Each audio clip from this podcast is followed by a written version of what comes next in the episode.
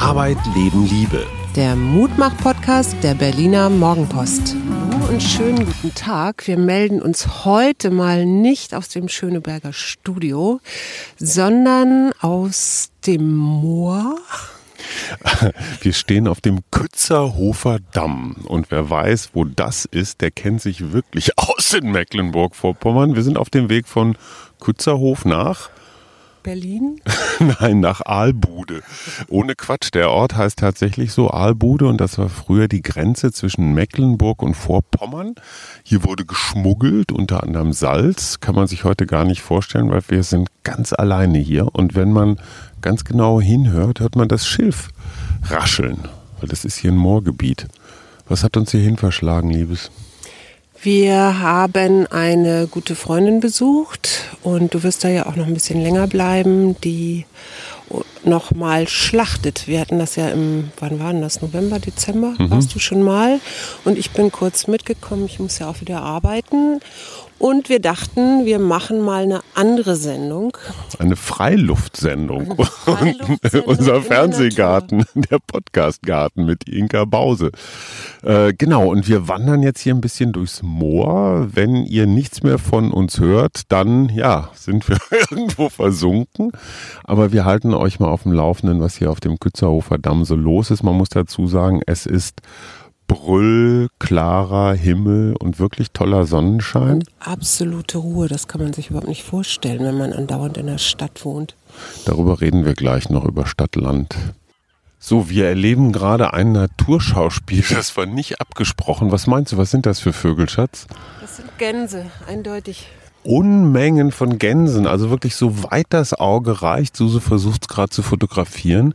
Kommen die zurück aus dem Süden? Sind das Zugvögel, die hier wieder das sind ja solche Schwärme. Als ich das vom Nabu mitgekriegt habe, kommen tatsächlich die Gänse und auch Kraniche und so alle gerade wieder zurück. Und einige sind auch gar nicht weg gewesen. Und wenn du hier ganz, ganz weit an den Himmel guckst, fliegen immer noch welche. Also wir reden nicht von Hunderten, wir reden echt von Tausenden. Und das Verrückte ist ja immer, man denkt immer, dass es hat eigentlich gar keinen Plan. Aber wenn du genauer hinguckst, sind es immer Grüppchen, die auch eine bestimmte Formation haben, wie sie fliegen. Ne? Da hinten zum Beispiel. Okay, wir hoffen, ihr hört das Gepiepe. Ja, jetzt kommt die nächste, das nächste Kapitel. Wie gesagt, ist ein Experiment. Wir sind draußen, wir haben nicht unser ganzes technisches Equipment, deswegen immer mal in diesen Abschnitten Schatz, du bist jetzt die Reporterin. Du musst ich jetzt. die Reporterin. also wir sind im Moment auf so einem Aussichtsturm mit einem unfassbar schönen Blick auf das Moor vor uns. Im Wasser sieht man gerade Graugänse, Enten, Schwäne. Im Moment ist es ruhig, eben war ja viel mehr los und ab und zu zieht ein Raubvogel hier über das Schilf und oben haben wir gerade zwei Seeadler gesehen. Die kann man immer ganz gut unterscheiden, weil die so brettartige Flügel haben und einfach irre groß sind. Und es ist bis auf ein paar, ich glaube, hier sind ein paar Wochenendhäuschen, wo mhm. ein bisschen Kinder spielen, aber ansonsten ist es absolut ruhig und wunderschön. Und für alle Fachleute, es zieht sich hier in relativer Nähe die Peene entlang. Peenemünde ist ja für viele ein Begriff, für historisch Interessierte da mit dem Fluggelände. Da wurde die V2 damals im Zweiten Weltkrieg ausprobiert. Werner von Braun war da irgendwie auch zugange. Und hier ist eine Informationstafel, wo wir hier sind. Das heißt der große Rosin, also wie die Rosine. Und an besonderen Vögeln gibt es hier zum Beispiel einen Silberreiher. Ich kenne eigentlich nur die grauen, die sind ganz schneeweiß. Dann gibt es Rothalstaucher, Zwergtaucher. Hier von dir verwandte Schatz, die Schnatterente. Ein Schwarzhalstaucher. Ja, ich finde ja viel spannender die Wasserralle. Das kenne ich überhaupt nicht. Die und die Teichralle und den Taubenhaucher, nein, der Haubentaucher, Löffelente, Flussseeschwalbe und die Trauerseeschwalbe. Mhm. Die heult den ganzen Tag, oder was? Sag einmal, was verbindest du so mit Natur, wenn du zurückdenkst an deine Kindheit? Was fällt dir da ein? Also ich habe Natur. Ja, der Schrebergarten meiner Eltern. Also Natur war äh, eher Kultur im Sinne von Nutznatur. Mhm. Kartoffeln, Beeren an Sträuchern und so.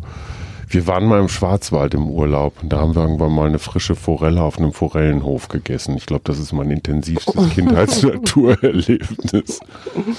Und wenn du jetzt hier so durch die Landschaft guckst und gehst, wie, wie fühlst du dich dann? Oder gibt es da Unterschiede zum, zu vorher, als wir, bevor wir gestartet sind? Also der ganz große Unterschied ist diese wunderbare Spannung zwischen einer doch relativ gefrorenen Nasenspitze mhm. und der starken Sonne dann so auf den Wangen. Mhm. Also dieses heiß, naja, heiß wäre zu viel gesagt, aber dieses Sonnenwarm und Windkalt ist einfach so eine wunderschöne Kombination. Ich gehe ja, bei mir geht das ja automatisch immer in den Herzraum. Also ich gehe immer, ich merke so, wie das so bei mir innerlich so weit wird oder mhm. also ich gucke auch ganz anders. Also dieser, dieser Blick ist nicht mehr so fokussiert, sondern ich gucke eher so in so eine so eine Landschaft, in so eine Weite und ich merke immer, wie das dann auch meinen Geist irgendwie belebt. Also ich ähm, werde ja weiter in meinen Gedanken, wenn man so will. Wie hat Matthias das so schön neulich genannt in unserem Expertenmittwoch-Podcast? Der hat das so, wie hat er das noch genannt? Weiß ich nicht mehr. Ich kann nur sagen, dass ich die ganze Zeit darauf warte, dass irgendwas passiert hier auf dem Land. naja, weil ich von zu Hause aus der Stadt so gewohnt bin, irgendwie ist immer was los. Entweder klingelt der Paketbote oder. Aber hier ist auch immer was im los. also ja, aber siehst, anders. Du kannst Vögel sehen, du kannst so, ich gucke so Details an, ich freue mich daran, Völlig klar. wenn ich so die ersten grünen Anzeichen von Frühling sehe. Aber es ist unaufgeregt. Und, ja, und es ist unaufgeregt, aber das ist auch genau das, was dann in die Gelassenheit und in die Entspannung führt.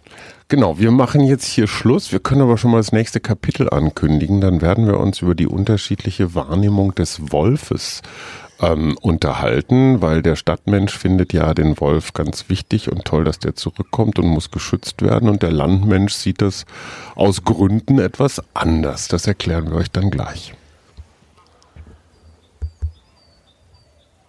Ja, jetzt sind wir wieder ein Stück weiter gelaufen und in etwas urbaneren Gefilden, wo nämlich dann eine große Tafel steht mit Freizeittipps. Zum Beispiel kann man, mal abgesehen von der Landpension, kann man also auch den Naturpark Dreisine besuchen und wahrscheinlich sogar mit einer Dreisine, so sieht das jedenfalls Aha. aus, hier durch die, durchs Gehölz fahren und dann haben wir da unten den Erlebnisbahnhof Neukalen. Also hier wird echt was geboten. Ich finde die Diskothek Neukalen auch sehr ansprechend. Im Zentrum Erlebniswelt mit vier Diskotheken, 13 Bars, drei Ebenen, jeden Freitag, Samstag ab 21 Uhr. Die Frage ist, wann die wieder aufmachen. Long Drinks ab 50 Cent. Also das sind mal echte Kampfpreise hier. Aber das glaube ich nicht, dass das zu halten ist.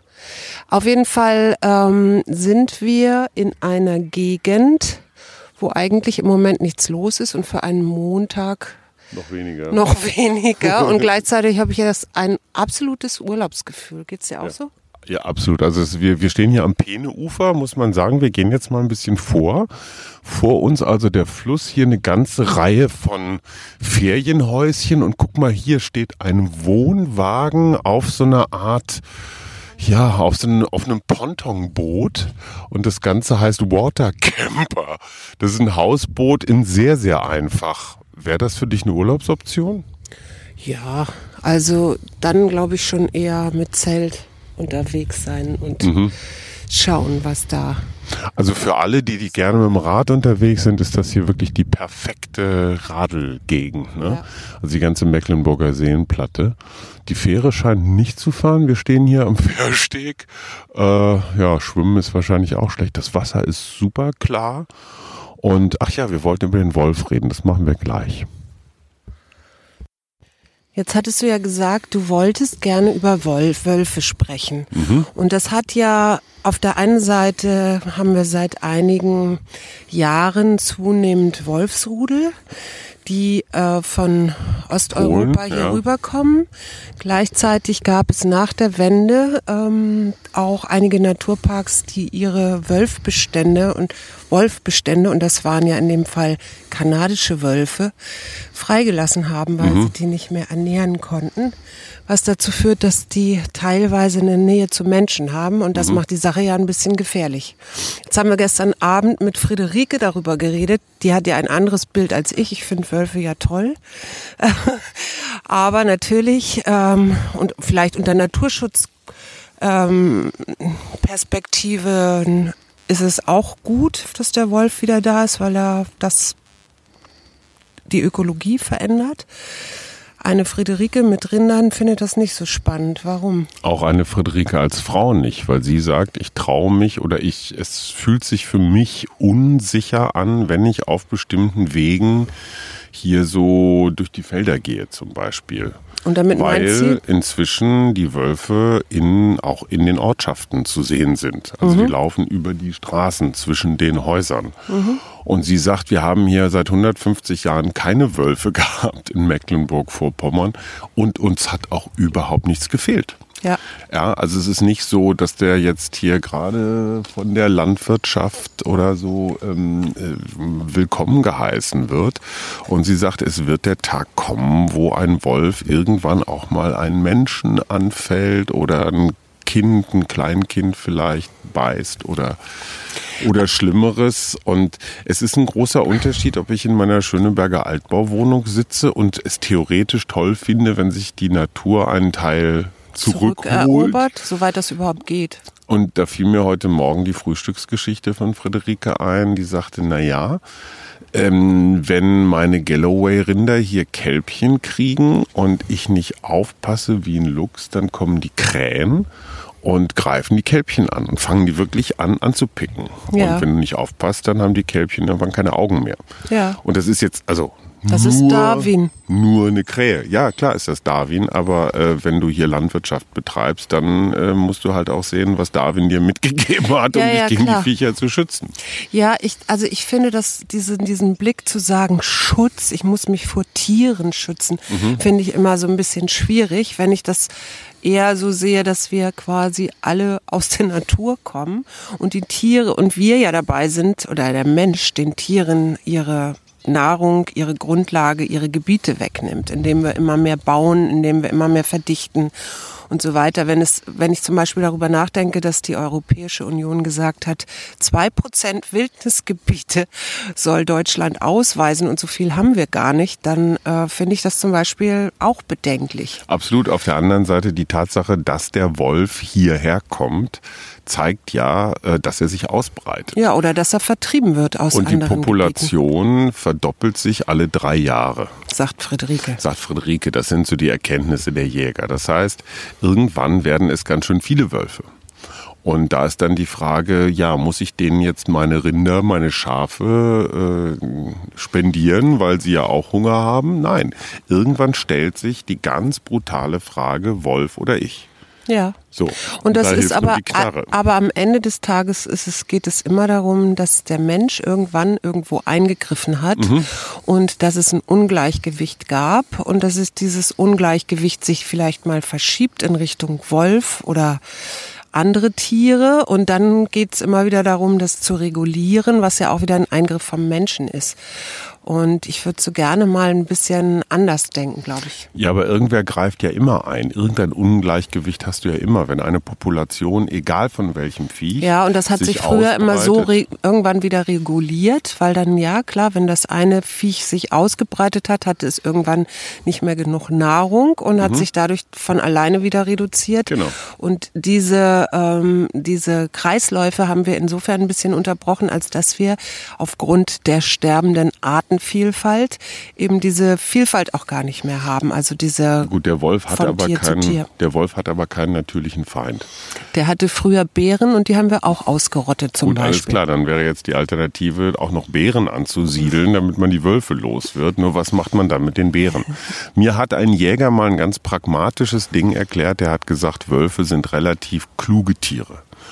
Und wenn die wissen, dass sobald ich mich auf, ich sag mal, 100 Meter an eine menschliche Ansiedlung annähere, ja. also an ein Haus zum Beispiel, wenn es dann knallt, das heißt, jeder Wolf, der zu dicht an ein menschliches Könnte Haus rankommt, ein Gewehr sein. abgeknallt, dann lernen die Wölfe relativ schnell, bestimmte Gegenden nicht zu betreten. Mhm. Das heißt, man sagt dem Wolf, pass auf, du kannst hier bleiben, aber nur ja. bis zu diesen Grenzen. Und jetzt sage ich mal, wie wäre es denn andersrum, wenn man dann eben auch sagt, okay, das ist jetzt Wolfsgebiet und da betritt kein Mensch mehr? Ja, alles völlig in Ordnung. Völlig das, in Ordnung. So ist es bloß leider nicht. Nein, aber die Grenze muss trotzdem mal irgendwann gezogen werden und nicht der Wolf zieht die Grenze, sondern der Mensch zieht die Grenze. Ich finde das wieder sehr ähm, überheblich. Wir sind die Krone der Schöpfung und das ist ein Auftrag, ich finde den nicht, wir, dass wir die Krone der Schöpfung verantwortungsvoll übernehmen müssen. Ja gut, dann leg dich doch bitte nackt auf dem Acker und wirf dich den Wölfen zum Fraß vor. Ja, okay. Gut, alles klar. Dieser Podcast wird demnächst nur noch von einer Person moderiert. So, wir haben uns ins Treibhaus gewärmte Auto zurückgezogen, waren jetzt zwei Stunden unterwegs. Was mich an dem Moor, da haben wir noch gar nicht drüber geredet, echt fasziniert hat, waren diese Erlen. Mhm. Also so Bäume, die tatsächlich ganz viel im Wasser stehen mhm. und dann aber alle so abgebrochen sind. Das hat so was Louisiana-mäßiges, so was Sumpfartiges. Ich finde das total faszinierend in der Sonne, aber nachts im Mondschein würde ich es, glaube ich, total gespenstisch finden. Ja, und ich, also was mich an Moor immer so fasziniert, ist tatsächlich der die Tatsache, dass ja frühere Kulturen wie die Wikinger oder die Slawen oder so, dieses Moor, also für die auch etwas Besonderes war. Also ich erinnere nur, es gibt in Heiterbu, das ist ja eine ehemalige Wikinger-Handelsstadt gewesen. Da gibt es äh, in Schloss Gottorf das Mädchen aus dem Hadebier Moor. Und das sind, ist wahrscheinlich eine Opferung gewesen eines jungen Mädchens. Äh, das haben aber die Slawen auch gemacht und was ich so schön finde, also so richtig inklusive so eine Art Tempel oder oder so ein so ein besonderer Ort. Also die haben den das Moor auch immer schon als etwas sehr Besonderes wahrgenommen. Aber es war und es gibt zur Bestrafung, es oder? Gibt, Wurden dann nicht Leute auch, ich sag mal, so verbannt? So genau, also auch Jahr? Wiedergänger oder so, ne? Ich glaube, um Wiedergänger zu verhindern, äh, hat man auch so manche Sachen gemacht. Es gibt von der, also es gibt sehr viele Beschreibungen auch und unter anderem in der Saxo Grammaticus die Beschreibung des Tempels von Arkona, das ist ein Slawentempel gewesen. Und da heißt es, inmitten der Burg ist ein ebener Platz, auf dem sich ein aus Holz erbauter Tempel erhob, von feiner Arbeit ehrwürdig, nicht nur durch die Pracht der Ausstattung, sondern auch durch die Weihe des in ihm aufgestellten Götzenbildes. Und das ist so interessant, man hat nämlich in, Mo Mooren auch anthropomorphische gestaltete Holzbohlen gefunden, also solche Götzenbilder, die man dort mhm. aufgestellt hat. Und ich finde, wenn man so dann noch weiterdenkt, da gibt's ja zum Beispiel Krabbert oder so, also es mhm. gibt ja auch so ein paar Geschichten, die so ein bisschen mit Moor spielen, dann kann man das schon äh, sehr gut nachvollziehen, vor allen Dingen nachts. Da sind wir wieder bei einem Nachts, wenn der goldene Mond auf dieses Moor. ja, und, dann und das Käuzchen ruft. In Bremen gibt's doch das Teufelsmoor oder bei, bei Bremen. Ne? Und die Moorleichen zeichnen sich ja dadurch aus, dass sie durch den praktisch durch keinen Kontakt mit Sauerstoff ja. wahnsinnig gut erhalten sind. Genau. Ne? Also man zieht ja da immer mal wieder so Gestalten Deswegen aus haben sie auch diese rote Farbe ne, aus dem Moor angenommen. Tja, Schatz, wenn ich eines Tages nicht mehr bin, möchte ich, dass du mich im Moor bestattest. Äh, und dann als Urne oder wie? als, genau. Ja, weil ich kann dich ja schlecht irgendwie so mitnehmen als Ganzes und doch, dich doch. dann da drin versenken oder so. Okay, das werden wir uns technisch noch überlegen. So, ihr Lieben, das war die Folge. Die Sonder, super Sonderausgabe. Äh Natur live. Ähm, wir entschuldigen die Soundqualität und das etwas abgehackte, aber es hat uns riesigen Spaß gemacht und wir empfehlen übrigens morgen am Mittwoch die Mittwochsexpertin, nämlich Alexandra Schwarz-Schilling. Und warum haben wir sie eingeladen? Weil sie uns etwas ein bisschen über die Honiguin erzählt, einen indigenen Stamm in Brasilien und ihr Projekt, ihr Verein Living Gaia, der diese Indigenen unterstützt und wie sie das macht, das erzählt sie morgen. sie kauft kein Moor, sondern sie kauft tatsächlich Regenwald für die Huni Queen, weil die äh, auf einem relativ kleinen Areal leben und da gar nicht richtig jagen und sich ausleben können. Und das fanden wir eine sehr ja, mutmachende Aktion. Deswegen morgen Alexandra Schwarzschilling. Wir hören uns. Ein, eine naturerhaltende, äh, mutmachende Geschichte. Bis dahin. Tschüss. Ja, tschüss. Arbeit, Leben, Liebe. Der Mutmach-Podcast der Berliner Morgenpost.